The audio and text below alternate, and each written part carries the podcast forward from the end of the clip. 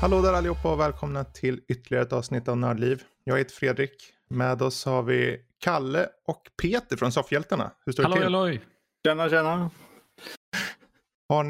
Är det en skön kväll den här lördagskvällen som vi spelar in? Eller är det lite så här... Vad säger Lugn ni? Och fin som alla andra skulle jag väl säga. Det är ju ett lågt tempo nu. Man gör ju lite så mycket mer annat än att sitta hemma. Och så jobbar man och så... sitter man och spelar. Behöver ju inte skämmas för det å andra sidan. Man ska ju lite stanna hemma och ta det lugnt, eller? Ja. Hinner du spela mycket, Peter? Jag säger tvärtom på det. Nah. Jag har ju suttit hemma. Jag har inget arbete. Jag har suttit hemma nu i ett helt år. Vet du. Fan, ut folk. Ja, och vi får hoppas vi kommer ut ännu mer snart när vaccin och allting kommer igång. På riktigt, liksom. Med det sagt... Välkommen allihopa, det här avsnitt nummer 290. Det är den 16 i första när vi spelar in det här. Och vi kommer snacka lite allt möjligt. Det kommer vara såklart fokus på Peter här lite grann. Soffhjältarna. Vad har hänt? Senast du var med var ju... Jösses, jag tror det var 2016. Faktiskt. Tiden går fort. Tiden går jäkligt fort. Och vi ska väl beröra lite vad du ser fram emot kanske vad gäller spel eller film eller whatever i allmänhet sådär nördigt. Sen ska vi ta lite nyheter, det kan vara allt från Bethesda som gör lite nytt, Indiana Jones, det kan vara lite av varje vi kommer till det. Nördligvis Discord-fråga tar vi upp och resultatet och folkets röst och sen då lite angående City Skylines, WandaVision, Fight Club och lite annat gott. Men först, Peter. Ja, Fredrik. Jag var ju med i Soffhjältarna nu här, vad var det? Det var ju jul. Nästan på julafton eller något kom avsnittet ut, eller däromkring. Ja, det var julklappen för i år, eller? Ja, något straff. Det var inte kul när de får kol i strumpan sådär. Och i det här fallet så fick de lite kol i form av mig då. Men tack och lov var du och Morgan, om inte jag missminner mig, med i avsnittet också och fyllde. Hur många är ni i Soffhjältarna? Nu är vi ju 3 då. Det varierar. Folk kommer och går men Peter han består. Eller hur säger man? Ja, men det är väl bra där i alla fall. Du vet, lyssnare behöver ha någon som de kan latcha on på. Liksom, som säger, ja men vad skönt. Vi vet att Peter är med. Det är lugnt. Men hur mycket pratar om... vad heter det när man sätter så här små pluppar och gör en små bild av, vad heter det? Pärlplattor. Pärlplattor, så heter det. Du vet, jag håller ju aldrig på med pärlplattor. Så jag kommer bara ihåg, det är det största minnet jag har när det var med sist var att, ja men det var pärlplattor. Just nu så nu tar du upp en liten, vad är det där för något, Kalle? Jag vet inte vad det är för någonting, det här är jättebra radio, men jag fick en liten Among Us pärlplattegubbe i julklapp av mina systerdöttrar. Sysslar mycket med pärlplatt-lekandet fortfarande så att säga, Peter, eller? Det händer. Det händer. Men det är kul och nu är det ju coronatider så det blir en del. Men... Ja. Vad är den största du har gjort? Finns det någon slags maxgräns på hur stor man kan göra? Eller? Det var på hur många plattor du har, givetvis. Men... den största, fantasin som sätter gränser. Jag är mest nyfiken. Finns det så här mega... men den är 4x4 meter eller någonting. Hur stort kan man få det liksom? Självklart givetvis det beror på... nu så kommer jag inte ihåg något namn. Men jag följer ju en tjej på Instagram. Och hon gör ju bara sådana här riktigt stora motiv. Och alltså det är ju... 2 köksbord kan vi säga. Sådana. Okej. Hur får man ens ihop? Jag tänker alltså att visst, de sitter ihop sen när man stryker ihop dem. Men det finns ju ändå någon form av gräns hur stora de kan vara. Eller sätter man i någon ram då kanske? Ja. Jag vet inte vad hon gör med dem. Hon visar upp dem och sen är det klart. Kanske blir för mycket annars. Kanske bara sätter ihop dem och sen skrotar man dem direkt. Men hon gör ju bara sådana här riktigt stora... när jag började följa henne så gjorde hon Hulk.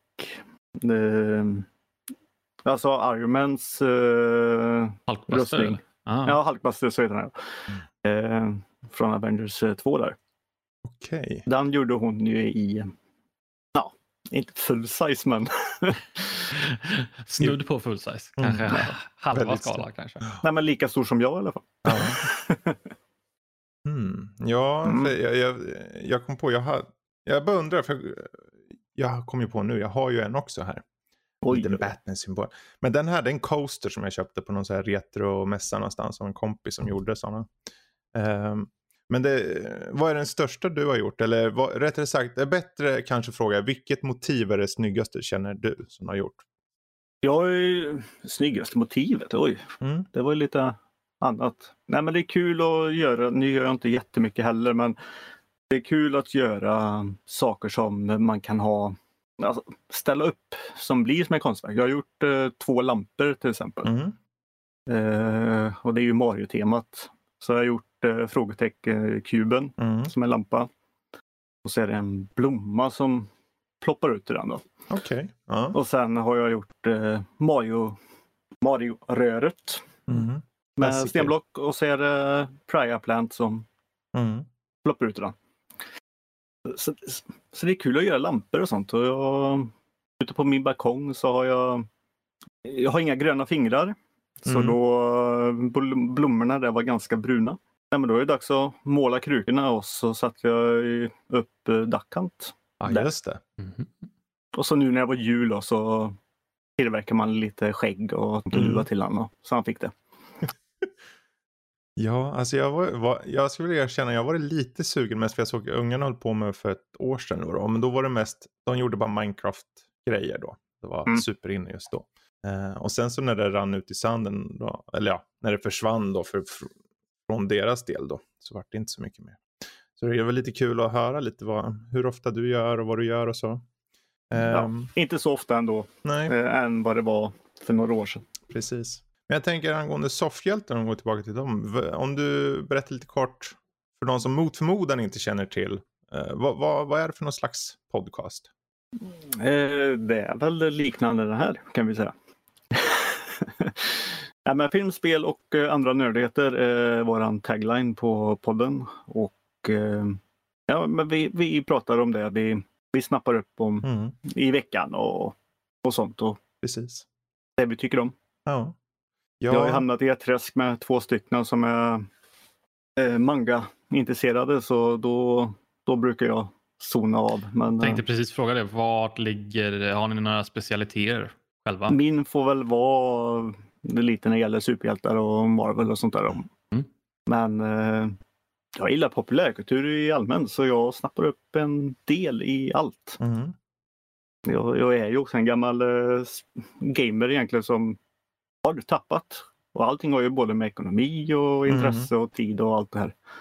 Ja. Och då blir det också mer film då istället. Precis. Men det är mycket film du hinner se. Har du liksom både Netflix och då Disney Plus och allt det här? Eller kör du oftast med bara en enda tjänst liksom? Eller? Det känns som jag har alla utom HBO just nu. Känns det som. Okay. Ja, för... Det är så himla bra när man kan låna konton. Absolut. Nej, men jag gör ju det med. Danny lånar ju, han bara, ja men... Jag ska skaffa Disney Plus, och han tog för ett år, han sa här, ta ett inlag, så jag har mitt eget lilla inlag med mitt namn, så jag bara plöjer massa grejer. Nej, det är nog bara Disney och Netflix som jag har själv, tror jag. Sen lånar jag resten. Finns det något att ha på Disney Plus förutom Mandalorian då? Ja, det finns det ju. Alltså, oj, nu hörde jag så plinga till. Nej, men det gör det ju. Det är ju... WandaVision just nu. Just det, såklart. Ja, kommer till det. Nej, men mer kommer hela tiden. Så, alltså, vi vet vad som kommer komma. De har ju annonserat ut alla möjliga Star Wars. Det är Boba Fett spin-offs och det är det ena eller det tredje. Så. Ja, men sen allting som går också. Men alltså, du har Star Wars och du har Marvel samlat på ett ställe. Och det är... kommer mer, och sen Disney-klassikerna överhuvudtaget. Alltså, de ser man om, och en som har en 6-åring som jag har, alltså det blir tittande hela tiden. Dock vill han inte se det jag vill se. Tripp i och för sig, gå tillbaka och kolla på alla de gamla Disney-klassiker, de animerade tecknade som man minns från när man var liten. Det finns väl något värde där ändå att hämta kanske. Ja, alltså jag kanske låter fånigt nu, jag vet. Men de har ju någon nyproducerad Musse Pig-serie som jag tänkte, det här ser lite udda ut. Alltså stilen är så här, du vet den här gamla Steamboat Willie-stilen. Typ så, fast i färg. Jag tänkte, ja men jag testar. Och så visar det sig helt skruvat om man säger nutida referenser till allt. Och det är ett avsnitt där långben en zombie. Mm-hmm. Bland annat. Låter ju mer vuxet än barn. Ja, men alltså det är ju bara att han är det. Sen visar det sig att de hjälper varandra i slutet i alla fall. Liksom. Det är jättesnällt och så. Det är bara att det har lite glimten i ögat. Mer än jag någonsin trodde att det skulle vara. Det är typ så här 7-8 minuters avsnitt bara. Så som det var förr liksom. På riktigt. Så det kan jag rekommendera för de som gillar att hitta någonting nytt liksom. Bland allt det där. Men vad som också är nytt tänker jag. Vi har ju ett år som jag precis trätt in i. 2021. Och du sa ju det. Du ser mycket film mest. Det kanske då blir lite spel också. Men finns det något spel som du känner under 2021 som du har lite koll på? Eller som du åtminstone känner men det här kanske kan bli något? Någon film? Ja, alltså det har ju varit väldigt mycket saker som skulle ha kommit redan 2020. Mm. Som jag ser fram emot nu i 21 då, förhoppningsvis. Till exempel Dune-filmen. Ja, just det. Mm. Och så ja, men vi har ju Bond-filmen då, som vi fick en liten nyhet om här nu. Att de skjuter upp den ännu en tid. Precis. De ska tydligen. Ännu nytt datum på den, eller är det senare i år som jag sagt? Ja, det är bara senare i år. Jag vet inte om det har fått. Det skulle ju kommit nu i april och så blir det uppskjutet. Men eller har du hört något datum? Nej. Peter? Nej. Men alltså de vill ju ha biopubliken, men hur mer man väntar så kommer det bara. Nej. Det funkar inte. Det blir för mycket hype och så. Ja.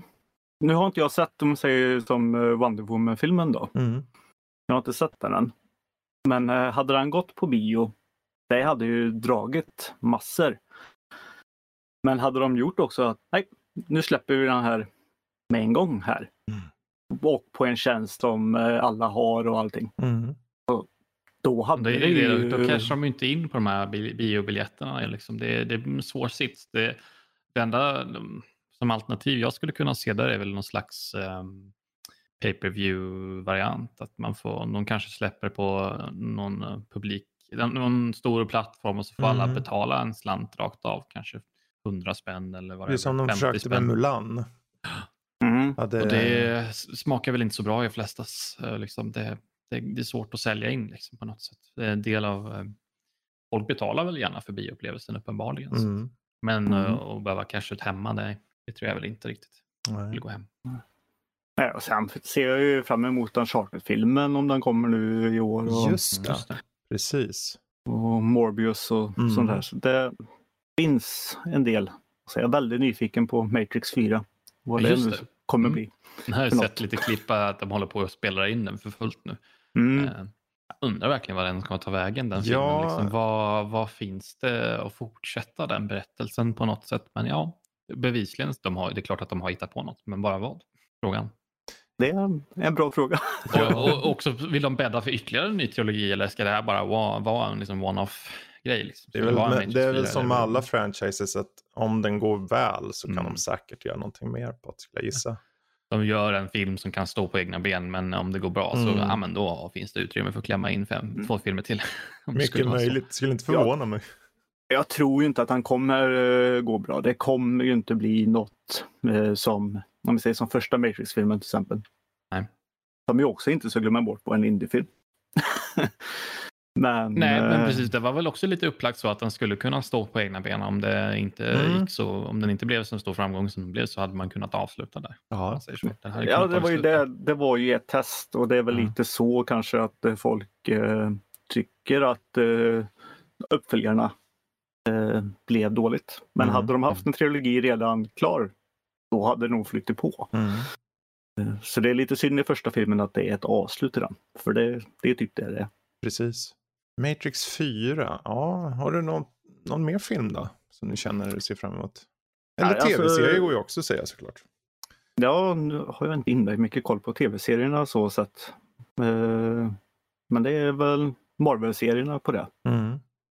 Och när vi är inne på Disney så blev jag lite Alltså jag är sugen på vad Pixar och allt det här gör. Mm. Jag är väldigt sugen på nästa film så kommer Raya and the Last Dragon. Ja, just det. Det är lite kul. Ja, alltså, den kommer i mars. Pixar och Disney är suveräna. Mm. Ja, men man vet ju att det kommer vara en hög lägstanivå oavsett vad det är liksom. Mm. Men man vet först som har sett den här Soul som kom. Ja, jag har sett den. Var den något att ha? Den var småmysig. Den var fin. Mm. Jag har hört så många som har hyllat den jättehögt så här, som att det här är den bästa filmen senast x antal åren. För mig är det är en jättebra film. Den är mysig. Det är inget som jag sitter i efterhand som en vissa andra som man tänker på och vill se den igen eller någonting. Men definitivt en bra rulle liksom. Så. Ser den 2 gånger kan jag faktiskt rekommendera. Jag har gjort den nu. Mm. Men det var också första gången såg jag den på svenska. Så jag ville se den på engelska också. Men nej, jag gillar den. Och en av mina favoritfilmer är ju Insidan ut. Mm. Och är kanske det någonting... hade den här Pixar-hjärtat på något sätt. Att det finns en värme. Typ. Precis. Kanske man skulle kunna beskriva det som. Ja, men tar de någonting som jag verkligen känner och blir gripen. Eller jag kan tänka att vad fan, det här är ju jag. Mm. Då är det guld värt. Precis. Kan man relatera till någonting, då blir man gripen. Eller hur säger man med finbord här? Ja, nej, men det är exakt så. Jag menar, det är ju, relaterbarheten är ju det som de alltid pejlar in tycker jag. Faktiskt jättebra. Ja, alltså det är ju ett år... Jag sitter själv och kollar lite samtidigt för att se liksom vad som komma skall. Och sen är det ju såklart med allt det som de har satt till att komma. Det finns ju en stor chans att mycket av det här skjuts på eller så. Jag menar, här har vi till exempel Coming to America. Alltså den här uppföljaren till... jag kommer inte ihåg vad den hette på... En prins i New York. Okay. Eddie Murphy. Den är ju satt egentligen på mars. Jag vet inte om den kommer komma i mars. Och Raya som du pratade om, Raya and the Last Dragon. Den kommer ju komma, men den kommer förmodligen komma på Disney+. Den kommer ju komma på Disney+. Och det är bra. Då vet man i alla fall att den kommer komma på tid, känner jag. No Time to Die. Ja, den kommer ju inte komma. Vi har ju filmatiseringen av Pinocchio till exempel. Precis. Det var Del Toro som gjorde den. Guillermo del Toro. Den är jag lite nyfiken på. Sen har vi den här Quiet Place del 2. Och det är liksom Black Widow. Ja, just det. I maj. Se om den håller tiden. Eller om den går rakt ut på Disney+. Kan ju mycket väl bli så. Maj, inte maj lite tidigt. För att... jag tänker för biograferna. Tror vi att biograferna är igång runt maj? Nej, absolut inte. Nej, alltså... Nej. Ja... Om vi så pratar lite om det här läget vi sitter i just nu i hela världen. Alltså jag tror att det här kommer vara likadant. Alltså 2021 är nog ingen ändring. Alltså lite ändring kommer kanske ruggas någonting, men det kommer fortfarande vara det här att det inte är för många i en lokal och det är...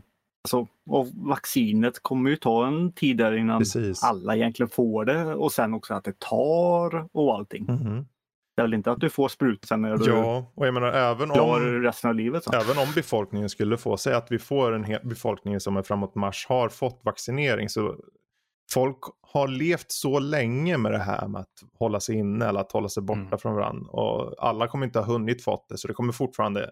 Folk kommer avvakta med biografer i alla fall. Även om folk tror jag. Så... Det är ju de som är rädda nu och sitter hemma. Hur fort vågar de gå ut? Det är inte heller första dagen. Precis. Som de bara, nu har vi fått det, nu springer vi ut. Nej.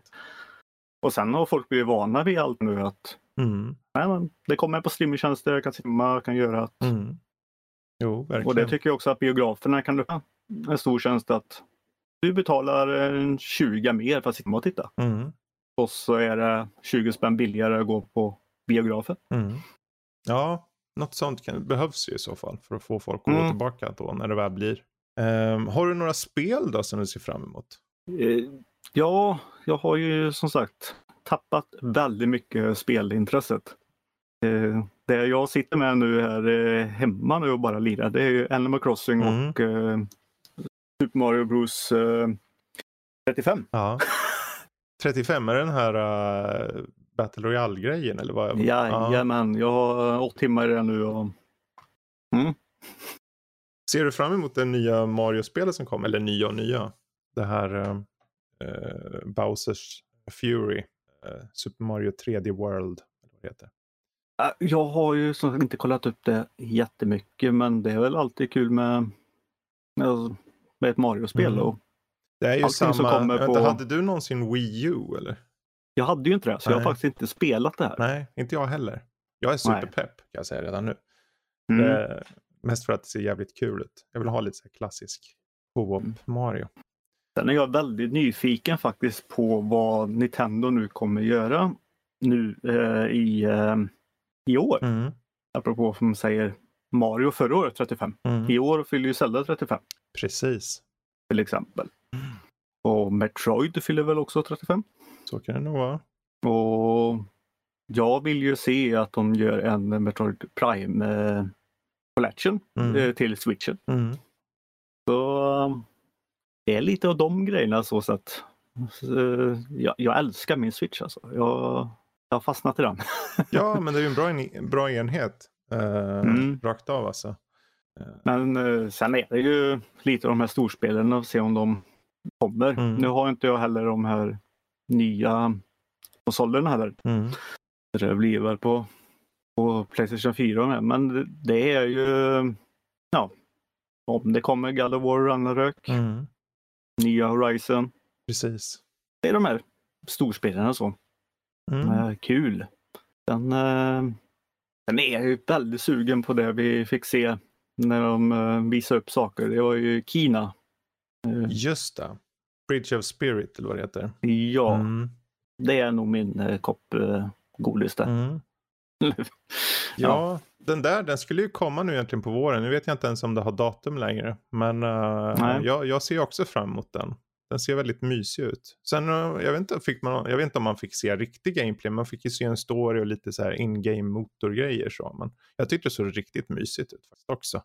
Nej, det var väl gameplay i blandat. Okej. I alla fall så. Ja, men då så.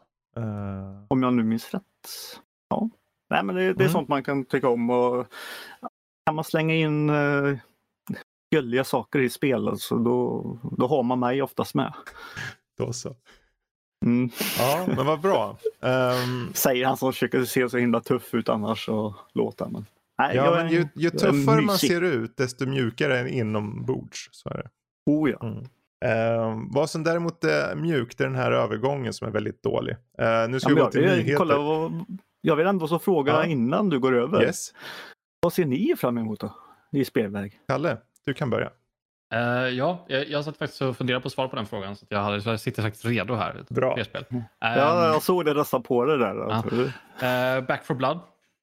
Just det. Left 4 Dead. Left 4 Dead. Turtle Rock Studios. De var väl inte superövertygande med med Evolve där. Som de gjorde sist. Fångade väl inte i supermånga intresse. Men ja. De hade ju en bra grund i det. Det var bara off. Det var bara off. Så att, men ändå optimistisk om att Back 4 Blood kan vara ett trevligt co-op-spel om de håller sig till hjärtat av det som var Left 4 Dead på något sätt. Den här gången så har de inte samma hjälp av Valve. För Valve var ju väldigt inblandade i Left 4 Dead. Precis.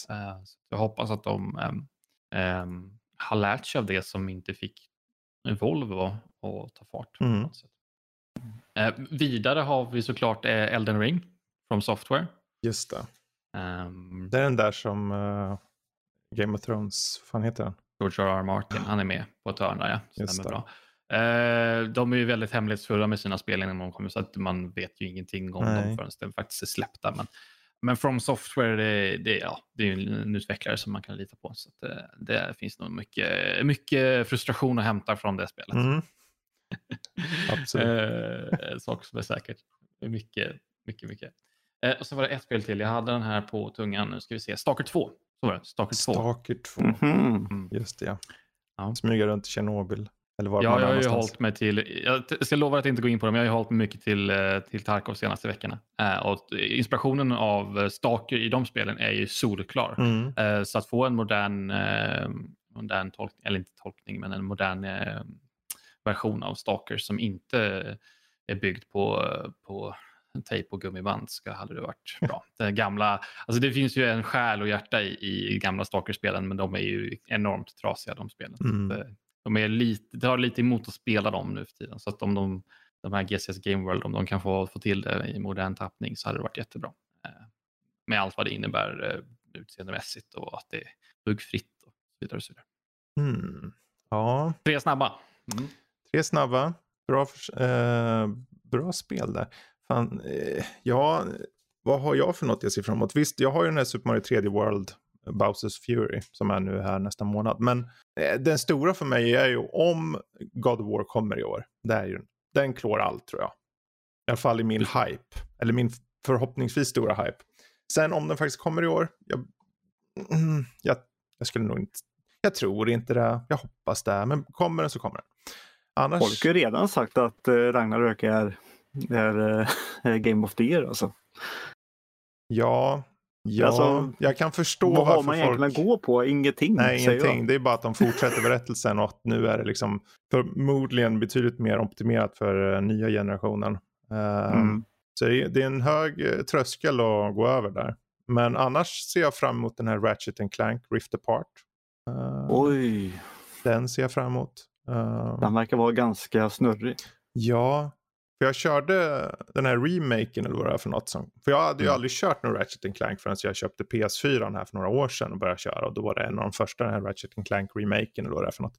Mm. Och tyckte det var jättebra spel verkligen. Så jag tycker den här Ratchet & Clank-spel som kommer, den ska bli intressant. Sen är jag ju lite så här, ja det är ett tråkigt svar, jag vet. Men Far Cry 6, jag vill skjuta folk. Och det kommer säkert vara i typ Bahamas eller någonting. Jag vet inte vart det ska utspela sig. Giancarlo Esposito som bad guy. Jag menar, ja, jag vill. Det kommer bli jättebra som bad guy i alla fall. Jag tror han kommer vara fenomenal. Men han är fenomenal i allt, den mannen. Gud, han är så bra. Men det är väl de, om jag bara slänger ut några snabba så, som var mina spel. Men det sagt, nu tar vi hoppar över till nyheterna och vi börjar också i just speländen. För Bethesda och Machine Games kom ut med en liten teaser-trailer kanske man kan säga. De ska göra ett spel på en känd licens och ja, det är Indiana Jones. Tankar på det? Vad tror ni? Ja... Det är tekniska kompetensen för det, men man tänker ju Machine Games och då kommer Wolfenstein i tankarna så att, och sen Indiana Jones, det är väl inte direkt någonting som passar som handen i handsken kanske. Man skjuter ju nazister i alla fall i båda. Ja, alltså jag tänker det, men frågan är ju då vad vill man ta, då måste de ju närma sig den IPn lite annorlunda, för det är ju inte det enda det är inte riktigt det Indiana Jones går ut. Nej, verkligen inte. Det är ju äventyret och fokuset på berättelsen. Precis. Jag tänker att för mig, när jag hörde det, dels som du sa, den tekniska liksom, begåvningen hos Machine Games är, jag tycker de har levererat jättebra spel i de 2 senaste stora Wolfenstein-spelen. Inte Youngblood. Men det här är ju, jag antar och hoppas att det ska vara ett slags action-äventyr och någonstans... Kanske 3D-person till och med. Precis vad jag tänkte säga, att jag tänker att det kanske är 3D-person. I alla fall föreställer jag mig det. Jag tänker, hur kan Indiana Jones vara första person? Det tar ju bort lite av... Men ja, de kanske tar en ny riktning på ett, vad vet jag. Det går någonstans full circle, för om jämförelsen måste ju, om det blir 3D-person så blir det ju någonstans en jämförelse med Uncharted. Och då blir det någonstans full circle, för Uncharted har ju i sin tur tagit inspiration från Indiana Jones från början. Ja. Och nu kommer vi tillbaka. Jag menar, Tomb Raider var ursprungligen också inspiration från Indiana Jones och sen tog alla inspiration från Tomb Raider som var en av de första spelen. Det fanns ju Indiana Jones-spel liksom. The Infernal Machine till exempel och allt vad det hette. Just det. Men det slog aldrig riktigt. Men Machine Games, ja. Indiana Jones, ja. Det finns potential där. Ja, det finns potential och jag som är såhär, superfan av indie. Jag är såld. Jag är såld på det här. Det här kommer bli dunderbra. Det kommer bli så jävla bra. Jag säger nu, det här årets bästa spel. Det här kommer jag få äta upp som en hatt på posten sen. Det bör ju sägas. Det här, de visar ju den här teaser-grejen och den alltså, det är ju, säger ju ingenting. Den här är ju precis börjat utveckling. Vi snackar 3, 4, 5 år säkert. Så det är, den där hatten, den kan jag ta då om den faktiskt blir av om ett par år. Nej, men alltså, gör de något bra? Det är som du sa, alltså en bra story, alltså en film i spel. Nej, men Uncharted och allting. Och, alltså, de behöver inte göra en koppling heller från koppling, såklart det finns referenser man kanske kan ta, eller som Uncharted, visa upp Uncharted 4 då, så här, visa upp saker som Nathan Drake gjorde i spel 1 och spel 2. De här souvenirerna. Alltså sånt ska ju finnas med och sånt där. Men sen en egen historia och allting, och mer det här att hitta ledtrådar och för att komma dit. Möjligheten att kanske misslyckas, att inte hitta den här stora skatten. Ja, Indy behöver inte ens vara där. Tyskarna hade hittat skiten ändå, så spränger de. Precis, första filmen. Klassisk. Ja. Det kan väl bli bra om man gör det rätt. Ja, men så är det ju med allt förstås. Jag menar, gör de det rätt så blir det ju bra. Gör de det fel så blir det skit. Återstår att se. Apropå just Indiana Jones då. Det tillhör ju Lucas Arts en gång i tiden. Men numera så har Lucas Arts fått ett nytt namn, kan man säga. Det är Lucasfilm Games, som det heter nu. Ja, den här cirkeln sluts ju nu när Disney då återvänder till namnet för att samla alla spel som skapats på deras Star Wars-licens. Och de släppte en trailer som visar lite så här uppiffade versioner av typ Fallen Order, Battlefront 2 och Old Republic och sånt. Men också lite nytt på den här Skywalker-saga, Lego-spelet bland annat och så.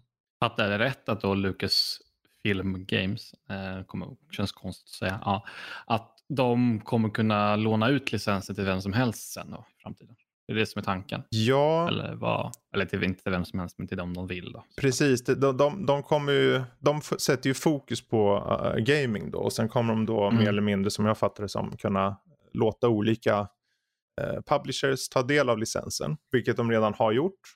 Vi har ju då Ubisoft som redan har tagit och fått möjligheten att göra Star Wars-spel. De kommer göra ett såklart open world-spel. Och det kommer vara Massive Entertainment som gör. Svenska Massive. Division-grabbarna. Yes.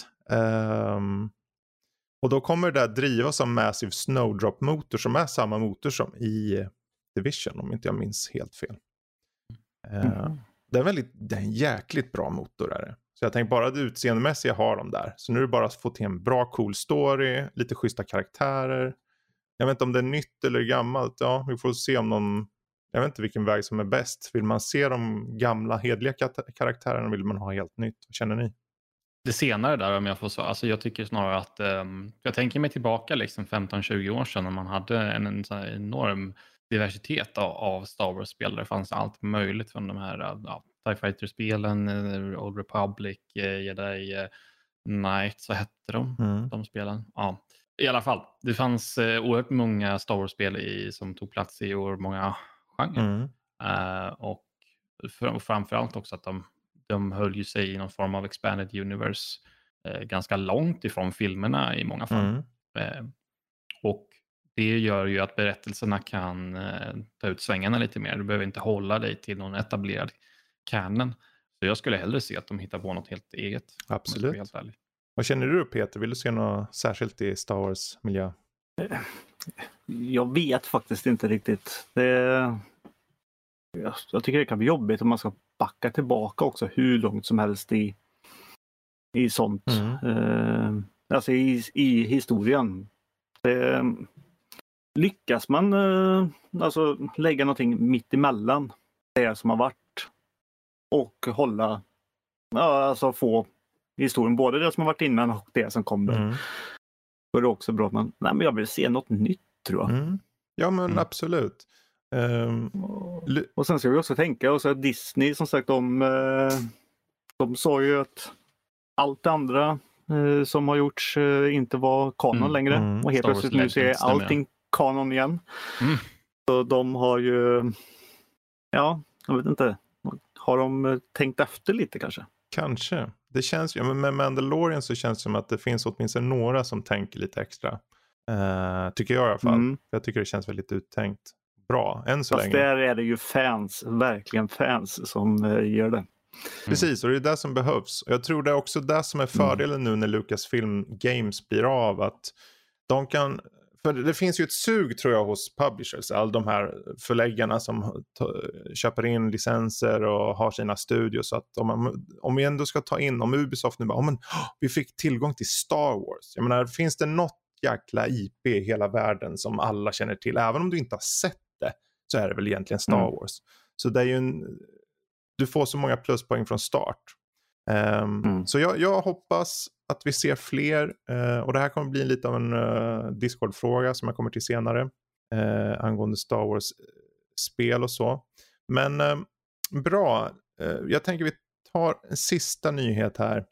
Chris Evans är i Final Talks. Alltså han satt till att komma tillbaka till MCU som Captain America, ser det ut som. Spontana tankar på det då? Ja, där man, jag tror inte det är inte så oväntat heller på ett sätt. Alltså, han kommer komma tillbaka i något litet eller som, ja, och hej, jag heter Captain America bara, men han kommer kanske inte göra något stort, det kommer inte vara någon stor roll. Robert Downey Junior till exempel, han har ju exakt likadant, men kommer komma som Tony Stark. Ja, de får väl finnas där som någon form av flashback, eller behövs om vi flashbacks, eller om deras, eller som Captain America, man behövs när han är gammal till exempel, så får han väl kliva in där och spela sitt gamla jag och, ja. Utifrån nyheterna så är det att han är satt för att komma tillbaka i supporting appearance. Och också att det finns en option för att han ska komma tillbaka in ytterligare en andra film. Så en supporting appearance innebär ju alltså att det är ungefär som rollen Robert Downey Junior hade i Spider-Man. Han är en tydligt närvaro i filmen, men han är inte huvudpersonen i filmen. Men det är fortfarande en ganska stor roll. Så det lutar ju åt det här hållet då. Och då är ju frågan, men vilken film kommer han tillbaka i då? Om det nu är en film, det vill säga. Vi har ju den här... Winter Soldier och Falcon-serien. Jag tvivlar personligen starkt på att han kommer tillbaka i den. I alla fall inte i första säsongen. Dessutom är det ju nutid. Jag vet inte riktigt hur de skulle få till det. Men jättegammal, lastgammal Captain America som springer runt. Jag kan säga några filmer som kommer. Så får ni hojta till om ni tror att den där tror jag den kan vara i. Shang-Chi and the Legend of the Ten Rings. En kung fu kampsportsfilm som kommer. The Eternals. Så här gudar som har levt jättelänge och en del av MCU trots att vi inte visste om det. Det kommer såklart en uppföljare till Spider-Man från Sony. Och sen har vi Doctor Strange in the Multiverse of Madness, Thor, Love and Thunder och Black Panther 2 uppföljare. Sen kommer det ju fler, men det här, vi snackar så långt fram så det skiter jag att ta upp. Finns det någon av de filmerna ni känner om här tror jag här skulle han kunna poppa upp? Det är ju Doctor Strange och Thor i så fall som låter rimligt. Om det ska vara något. Men ja. Alltså är det sagt att han kommer att göra det nu? Nej. Det är bara så. Nej, det enda för som det kan ju vara så himla långt fram ändå som du säger. Och ja, de försöker binda ihop allting med tv-serien nu också. Så man får ju se hur... Jag har en sak som jag tänker, det här kan bli av. För jag vet inte om ni har läst eller i alla fall vet om det, men det finns ju en känd ark med Captain America i serietidningarna där han blir bad guys kan man säga. Han blir Hail Hydra. Det är där de gjorde anspelade på då i Avengers Endgame.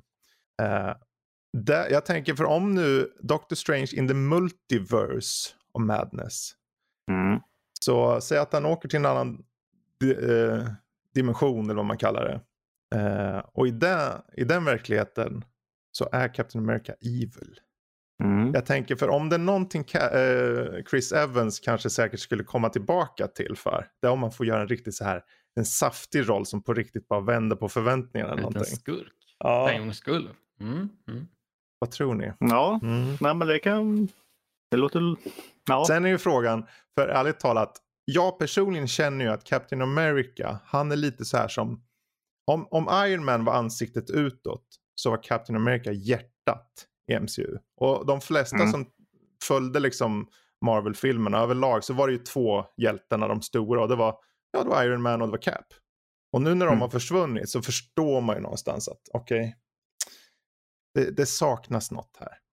Och då har de knappt börjat med nya fasen. Det började nu med WandaVision liksom. Så det säger en del att de verkar. Vi ska ju tänka på att det här är också det här MCU och inte serietidning. Precis. Det har ju tagit, det är ju helt andra olika världar, så man får välja lite. Men alltså det här är deras historia. Oavsett, det blir spännande. Spännande indeed. Och med det sagt så tänker jag ska ta riva av Nördliv podcast Discord-fråga. Vi hade ju, få se här, förra veckan. Nu ni Patreon som tittar kommer få se lite annan grafik här under tiden. Men vi hade en fråga och den frågan var: spelar ni exercise-spel? Just det, jag körde ju sån här jag kör ju, vad heter det? Fitnessboxing 2 hemma. Så jag ställde ju frågan om några körde. Och det, uppenbarligen är det inte väldigt många som gör det. Merparten sa nope. Och sen så fanns det faktiskt därefter på andra platser någon gång ibland. Och slutligen var det någon som sa aldrig i livet. Då rör man ju sig. Så uppenbarligen var det lite spridda skurar på den omröstningen. Men det tänkte jag för oss till den här veckans omröstning då. För jag tänkte i samband med Star Wars att det kanske blir fritt för vem som helst att göra, så kommer jag slänga ut en fråga angående just Star Wars spel. Och den kommer finnas då på vår Discord, så det är bara att hoppa in på hemsidan, tryck på connect och poppa in för med Indiana Jones och Star Wars som kommande spel IPs hos andra utvecklare. Vilka andra kända spelkaraktärer eller någonting skulle vilja se göras från Star Wars som spel? Så kommer det vara ett gäng alternativ. Det är bara att gå in och pluppa i. Innan vi tar och hoppar vidare till just vad ni har sett och vad ni har spelat, så tänkte jag ska riva av också den här folkets röst som vi hade under veckan som var. Och det är alltså då helt enkelt vad ni där ute, lyssnare och läsare, röstat som ert bästa spel för 2020. Och jag fick en ganska... innan jag säger vad det är, vad tror ni ligger i topp 3? Och ni bara får gissa om ni kommer på några spel från 2020. Frågan är, Cyberpunk ligger där uppe. Ja, nej, det är svårt att säga. Nej, jag vet inte. Låt höra. Ja, på tredje... Animal Crossing måste väl ligga. Animal Crossing säger du. Animal Crossing har fått faktiskt en röst. Det är bra. Och det fick inte så många röster. Det var runt 90-95 röster. Men så hade vi lite kort tid på oss. Men det är bra. På tredje plats, enligt folket, så är det Hades. På andra plats, The Last of Us Part 2. Och på första plats... Alltså hur kan man glömma bort med spelen när du ställer frågan? Alltså? Ja. Precis. Och på första plats, Cyberpunk. Det var Cyberpunk. Oj. Och jag var lite så här, jag har inte riktigt hållit koll på den här, för jag tänkte, ja men den får gå i bakgrunden liksom, den får hålla på med sitt, så får jag kika på den när det är dags nu på lördagen här. För jag, ärligt talat, för båda de spelen har ju mycket, det finns lite kontrovers i båda, alltså Last of Us och Cyberpunk, fast på helt olika sätt. Storymässigt i Last of Us och uppenbarligen den tekniska i Cyberpunk, och särskilt på gamla generationens konsoler liksom. Men att den ändå, den fick 19 röster. Last of Us fick 17, Hades 9.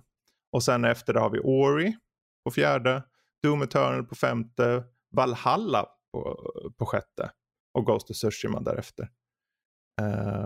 Så det var väldigt, och det är ju väldigt många spridda skurar därefter, alltså väldigt mycket. Allt från Animal Crossing som vi sa, Fall Guys, Final Fantasy 7-remaken, Immortals, Wasteland 3, Factorio fått ett par röster, COD, Black Ops Cold War fick ett par röster till och med.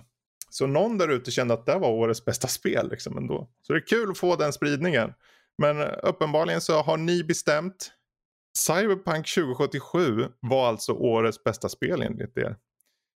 Men Last of Us tätt därefter. Kul. Men lite överraskande ändå faktiskt, måste jag säga. Det går ju att diskutera. Och jag nu har inte jag varit med och pratat om Cyberpunk, men jag har väl kanske en ganska snäll inställning till det spelet och alla dess problem. Som vi sa när vi spelade in GOTY var ju det att vi som var med som hade spelare, vi kunde ju bara utgå från vår upplevelse liksom.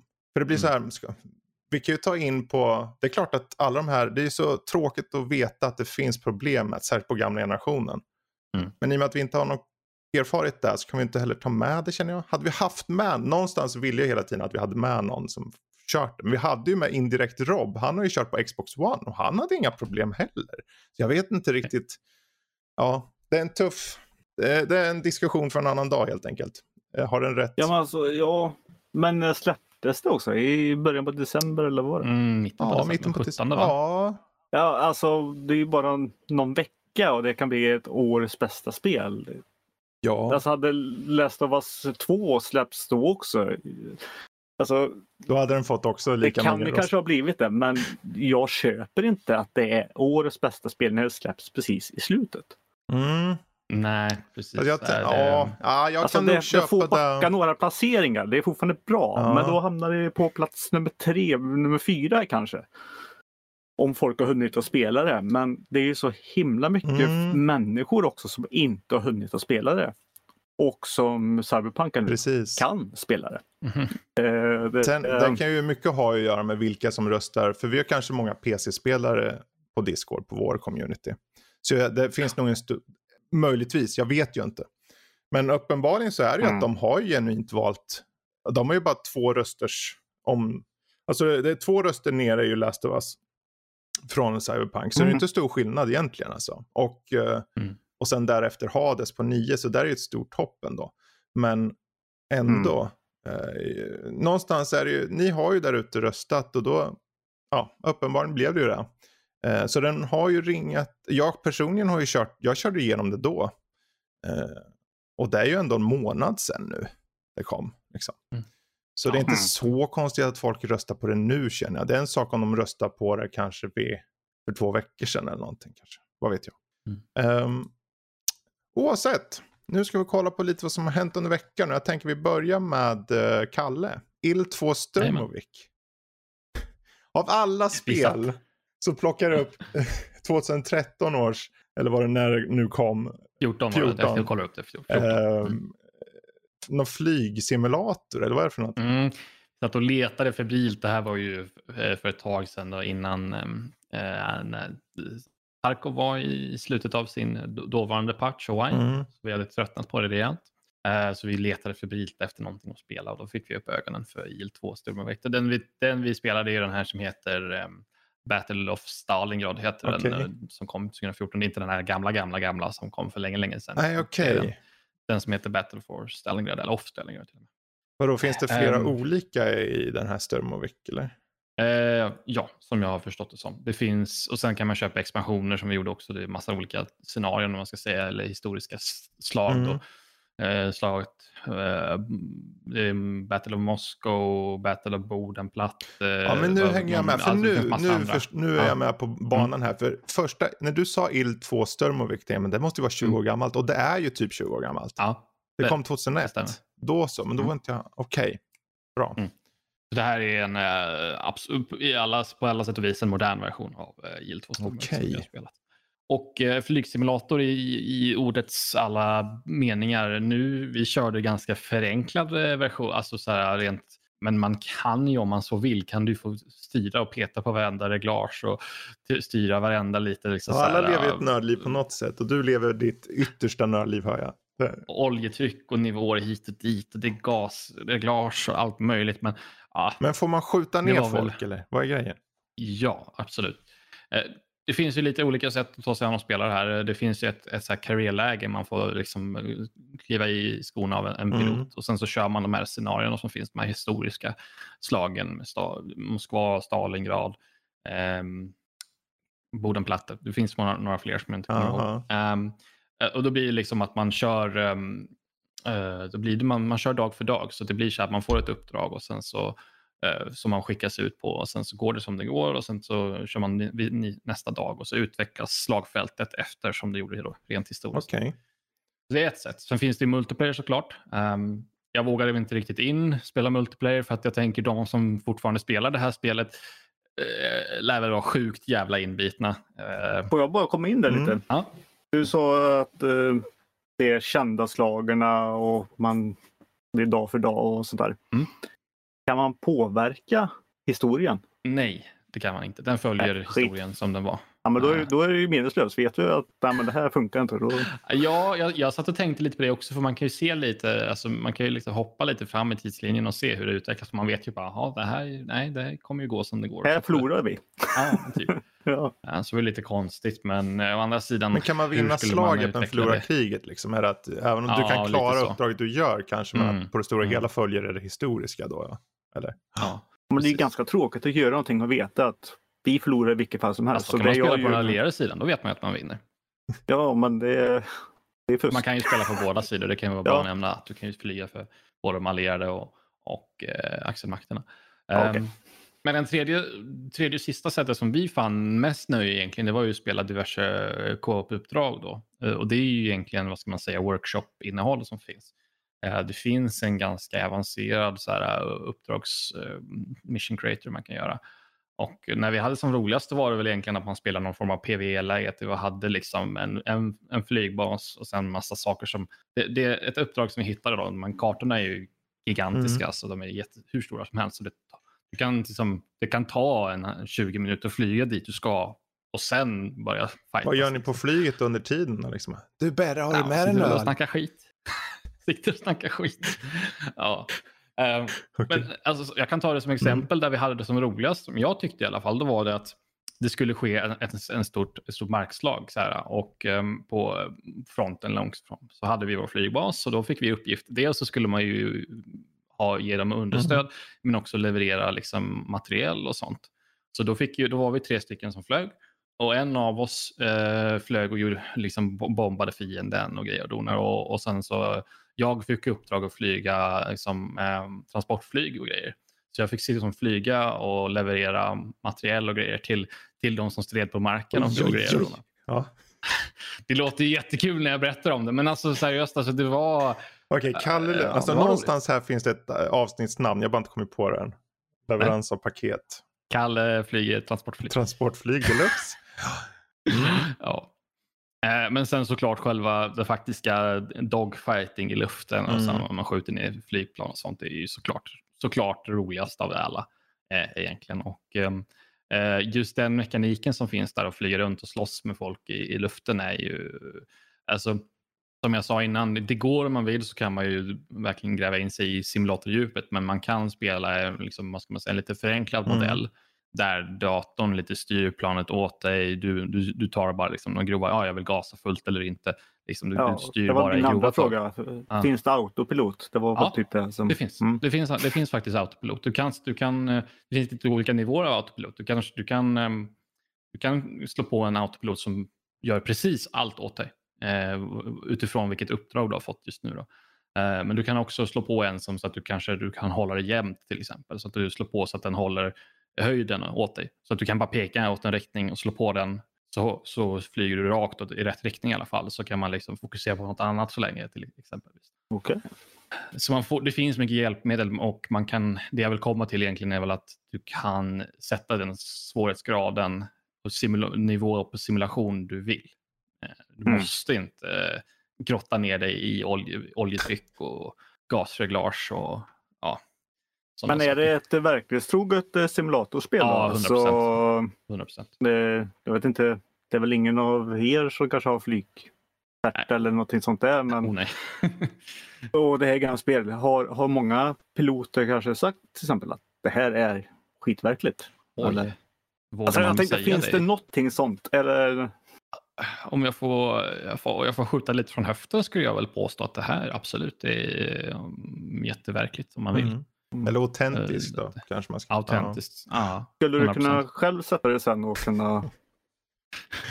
jag har det här timmarna i det här spelet. Messerschmitt B109 och bara flyga rakt upp i luften. Alltså, alltså, det är väl det. Problemet blir att man tar slut på knappar. Liksom. Det finns inte, visst man har väl sitt tangentbord, men jag har inte knappar på min styrspak för att liksom styra alla de miljarder funktioner som finns. Det liksom, när vi började med det här så satt man ju liksom och liksom mappade alla funktioner till styrspaken. Jag körde såklart med styrspak.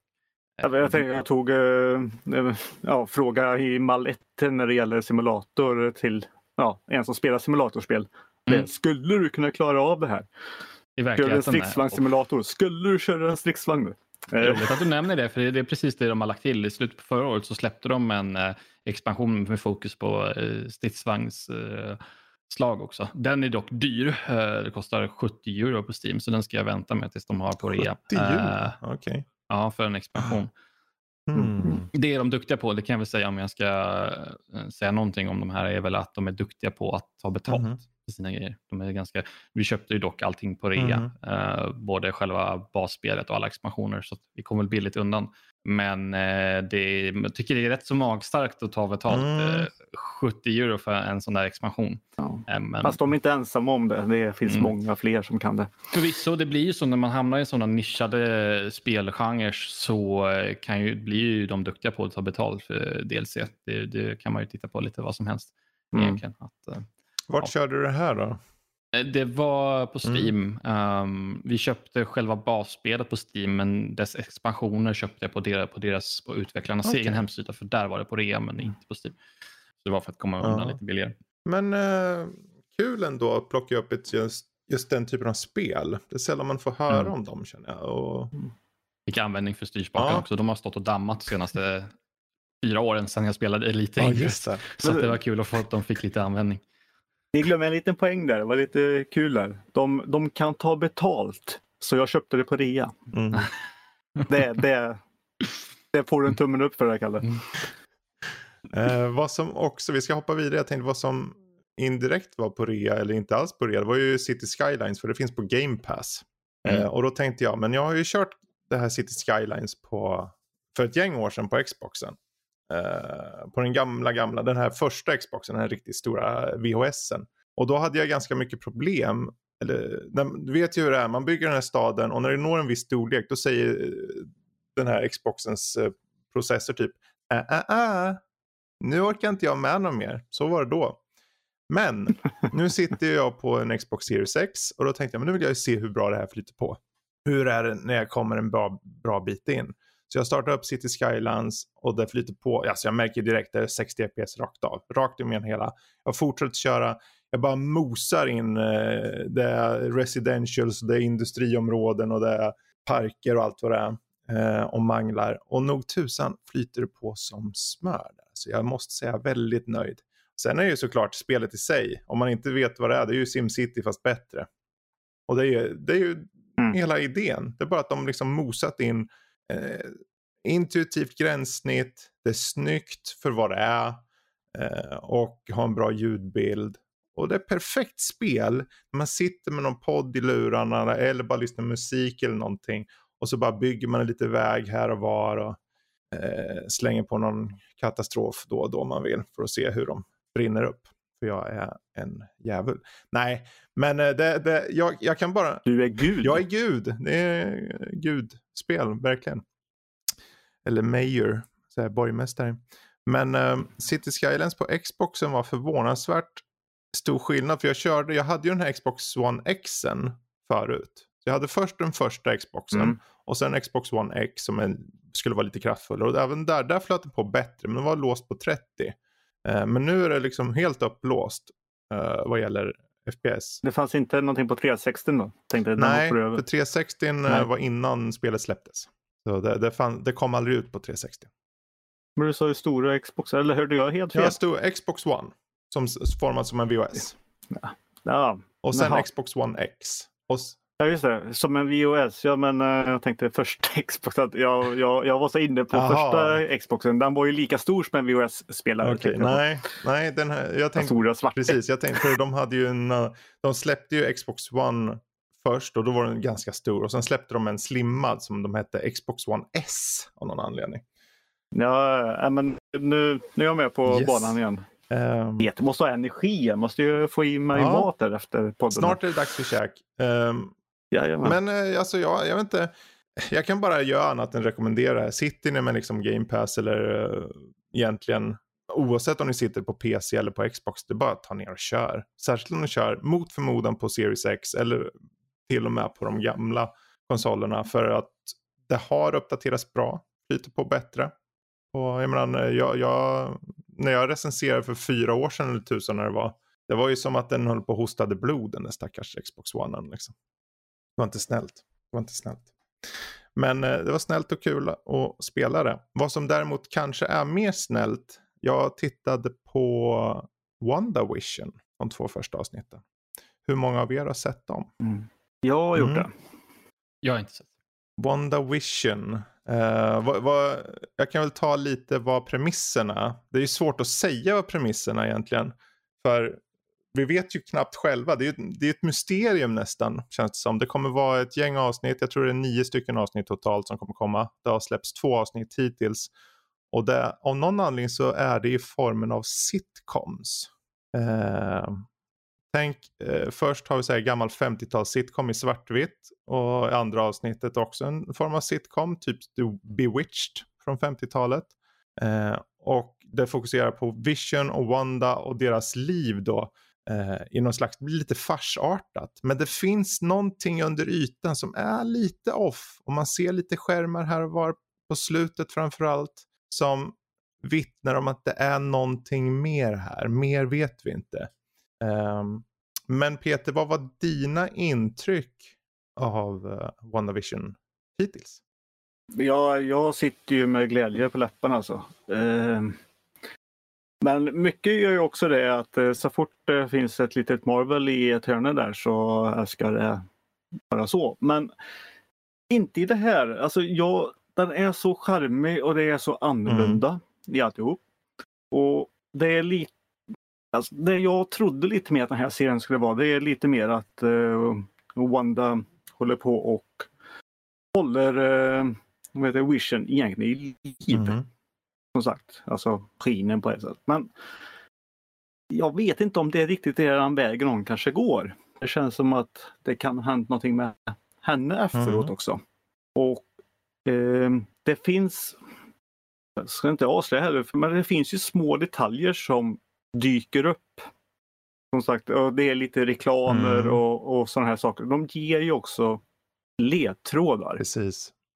Om vi tänker på den här klockan som man dyker upp. Det är Shider och så är det Hydra. Strucker Watch. Strucker, ja. Och där har vi ju han som tog hand om den. Och henne som man ser i vad heter det? Ja, vad heter den? Avengers. Precis. Allt. Så, ja, det är lite sånt. Och så symbolen på Sword. Och ja, det är ju, vad heter den? Varför tappar jag bort? Så fort jag så pratar. Då blir istället för Shield så är det ju Sword nu. Shield har blivit en ny. Men Sword är ju, det finns ju en tidning om det också. Som är ut i rymden mer. Så frågan är lite hur de kommer koppla. Alltså vilken historia de kommer göra här. Ja, verkligen. För jag menar, de etablerar först ju, allting är ju filmat som en sitcom. Och det första avsnittet är ju som 50-talet typ. Lite så här, de ska försöka hitta ett sätt att smälta in i det här lilla samhället. Den lilla förorten nästan. Och i avsnitt 2, då är det mer 60-tal helt plötsligt. Och medan de har sin, det är ju väldigt sitcomaktigt, men det finns ju en scen i första avsnittet där de har till exempel en middag och sen händer en viss sak och en av karaktärerna säger någonting om och om igen och man förstår att först lät det som att personen i fråga sa där den sa just av ett skäl, men när den bara fortsätter säga samma sak så känns det nästan mer som att den säger sluta till något av ett helt annat skäl. Ni märker att jag går runt lite. Ja.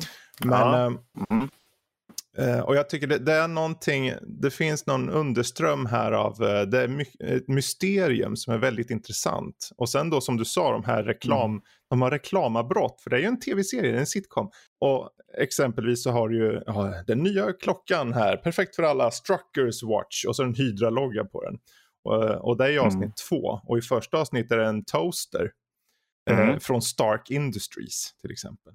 Jajamän. Så där, man måste ju börja någonstans.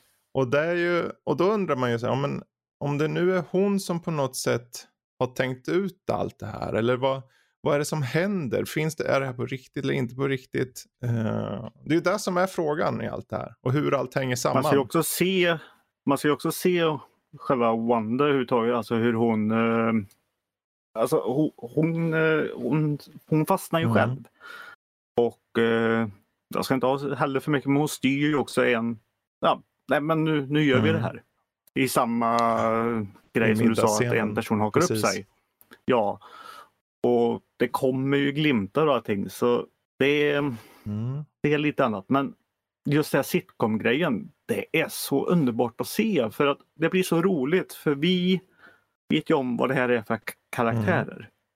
Alltså det är 2000-tals karaktärer som är plötsligt, de har sina krafter och deras förmågor, vi vet allt det här, och så hamnar de i det, och harrikar hänger i liner. Alltså det blir så himla roligt. Precis. Alltså, jag skulle säga, utomjordingar som hamnar på stenåldern, och vilka dumma människor det här är. Typ. De är ju verkligen the odd man out där. De det är just hela tiden den här frågan, men vad vet Wanda om det som händer, och vad vet hon inte om? Liksom, det finns karaktärer, eller det finns saker eller föremål, säger jag lite löst, som kommer in i den här inom situationstecken verkligheten. Men vad är det hon som påverkar det? Är det andra påverkar utifrån? Och vad är egentligen hela mysteriets svar på det här? Vad händer just nu? Är det fantasier? Är det på riktigt? Jag menar, det finns så många frågor. Jag tror det är där som de leker mest och bäst med, att de får hittills, det är förvisso bara 2 avsnitt. Jag tycker de har varit mysiga, men jag vill se mer innan jag säger för mycket liksom. Yeah. Om jag nej, men det är ju det kommer på hålla på ett tag, och såklart vi får inte svar med en gång. Men jag tror lite att de här andra rösterna och det som påverkar henne, det är nog någon som säger till när hon kanske går lite moraliskt fel. Vad sysslar du med nu? Alltså backa lite. Alltså, det är jättesvårt. Det har ju någonting med psyke att göra. Ja, oavsett är det intressant. Avsnitten kommer ju fortgå. Det ska vara 9 avsnitt, och jag tror det avslutar runt den 5 mars. Och jag tycker vi skulle säga så här då. Kanske värt att ha en spoilercast på den. Och vem vet, kanske du har tid då att vara med, Peter. Då får du gärna vara med i så fall. Om du vill och kan och har tid. Bara prata lite om allting. Och helt bara spoila skiten nu om det skulle vara så. Ja, och gillar ni spoiler med en gång, som ni kanske märker på mig här nu, så är ni välkomna till Soffhjältarna, för jag snackar bara på. Jag tar inget ansvar som sagt. Absolut. Men bra, lite tips där. Vi kommer säkert återkomma till den, för det finns ju fler nördliv som säkert ser den och så. Men vad man inte ska prata om däremot är Fight Club. Eller ska vi prata om Fight Club? Vad säger du, Kalle? Det tycker jag. Eller får man det? Får man stryk då kanske? Kanske inte. Ja. Du hade inte sett Fight Club förut alls? Nej, jag har tagit med personligt ansvar då, så att säga. Jag ansåg att jag på något sätt jag har missat lite filmer så här, alltså man bör se liknande. En av dem som jag har sett för första gången var just Fight Club. Det var här för några veckor sedan. Peter var skakad på huvudet. Vad ska jag säga? Det var, alltså, jag får tänka så här också. Fight Club, det är ju en film som så här, att man känner att man har sett den nästan. För den har ju varit liksom memes och referenser har ju varit funnits i populärkulturen sedan den kom egentligen. Särskilt på internet. Och just av den anledningen också, tyvärr får man väl säga, så visste jag ju vad stora twisten i filmen var också från början innan jag såg. Just för att man har ju läst det någon gång, och om man tittar på när han den narrator, han blir uppringd på i telefonkiosken. Man kan inte bli uppringd från en telefonkiosk, och då det visar på att alltid bara hans huvud och så vidare och så vidare. Alltså det är ingenting att man inte har sett, men vissa filmer känns bara så här, hur kan de missat de här så många år? Jag har ju varit med om det här tidigare som sagt i min podd. Hur detta medlem, han är egentligen fortfarande medlem. Han är välkommen tillbaka så fort han får tid. Han har mycket att göra. Elias, han chockade ju oss för något år sedan här att han inte hade sett Hajen. Och den har jag sett däremot, för länge sedan. Det är lugnt. Det var inte lycksamma. Det var bara ett exempel. Så då har jag en fråga då till dig, Peter. Du behöver inte svara på direkt om du inte har något svar. Såklart får du ta det då. Men säg en film som du tycker jag ska se. Får vi se om jag har sett den sen. En sån här, som man borde se. Klassiker. Ja, men mitt svar på den, de som känner mig och vet, alltså Terminator 2. Den är sett. Det var förvisso länge sedan, så det är kanske dags för att titta om, men absolut, den är sett. Men den tror jag ju som sagt alla killar har sett. Mm. När jag är ute på dejter och vi tar upp filmer, de har ju inte sett Terminator 2, så mina filmdejter är Terminator 2 just nu för tiden. Så, det är såhär lackmustest. Om de känner till det eller bara säger men jag vill se Terminator 2, då är du på. Då är du redo. Okej, men nu tar vi nästa steg, säger Peter då. Ja. Bra. Fast det blir ju aldrig någon fortsättning, så jag kanske måste hitta på någonting. Ja, okej. Jag måste själv kanske ljuga. Jag har inte sett Notebook. Så kan vi se Notebook. Ja, precis. Du måste möta dem halvvägs. Men tillbaka till Fight Club. Vad känner du om filmen då? Ja. Nu ska vi se, nu drar jag blank på regissören. Ja, det är David Fincher. Precis. Och jag har ju sett många av hans andra filmer och allt stuket känns ju igen på många sätt och vis som man har sett hans andra filmer i förväg innan man såg den här. För det är väl han som har gjort både Seven och The Social Network. Seven vet jag i alla fall. Jag kommer inte ihåg Social Network, för det är en film som jag aldrig har sett. Ja. Ser man. Jag bara, Facebook. Nej, jag tittar en annan dag, sa jag. Och sen blev det inte av. Jag skulle nästan gräva fram det. Jag skrev en recension av The Social Network i gymnasiet. Ja. Den skulle man nästan gräva fram. För den finns på någon hårdisk någonstans. I alla fall, men tillbaka till Fight Club. Då. Det är ju en skitbra rulle. Och jag tycker det är jättesynd att jag visste vad slutet var. För att de lämnar ju ledtrådar överallt, som jag sa med den här med telefonkiosken och allt det där. De lämnar ju ledtrådar överallt. Nu visste jag vad jag skulle kolla efter. Jag visste ju vad slutresultatet var. Men det där är ju en sån där film som man kan se 2, 3, säkert 4 gånger och hitta nya saker hela tiden. Så det är saker som inte riktigt stämmer överens liksom, med det som huvudkaraktären, kallas han bara The Narrator? Jag vill påstå det. Ja, precis. The Narrator. Ja. Han är ju... en opålitlig berättare, om man säger så. Om man hänger med, liksom, det här är ju en sån film som man måste ha fullt fokus på hela tiden och liksom vara uppmärksam. Man kan inte sitta och scrolla i telefonen samtidigt som man tittar på den här. Och sen hela twisten i slutet när allting bara faller på plats. Liksom bara, shit, han fanns inte på riktigt och Tyler Durden var någon slags del av hans... Nu spoilar jag filmen, den är 25-20 år gammal. Ja. 21. Ja, nej, men självklart jättebra film och helt klart sevärd för alla. Det är ju ingen snack om saken egentligen, tänker jag. Men du har sett Indiana Jones? Bra, det är den jag frågar egentligen. Inte Kingdom of the Crystal Skull. Det är skitsamma. Men du har sett Raiders och du har sett kanske Temple of Doom. Du kanske har sett Last Crusade. Ja. Jag har sett alla de 3 ursprungliga, om man säger så. Just det, det kan man ju göra i ett helt avsnitt om. Det är ju nästan vi. Man säger, hur många Indiana Jones-filmer finns det? Nej, det finns bara 3. Hur många Die Hard-filmer finns det? Nej, det finns bara 3. Precis. Hur många Star Wars-filmer? Hur många Tomb Raider-filmer finns det? Nej, det finns bara 2. Nej, men det är ju så här. Hur många trilogier finns det i Star Wars? Det finns 2 kanske? Ja. Nej, det finns 3. I övrigt av filmer som jag har sett i kapp.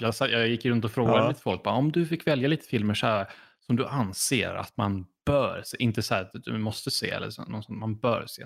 Då var det en kompis som Sin City. Och den har jag sett.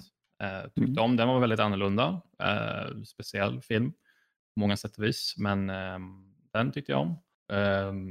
Jag tittade på Who Framed Roger Rabbit för första gången också. För inte så länge sedan. Klassiker. Den var också jättebra. Ja. Alltså där är ju bara lite tidigt att man kan göra blanda animation med det var ju sjukt imponerande.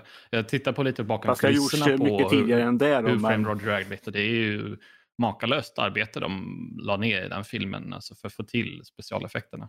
Ja. Jag vet inte om det finns några tillfälle där Warner Bros och Disney har gått samman som de gjorde där.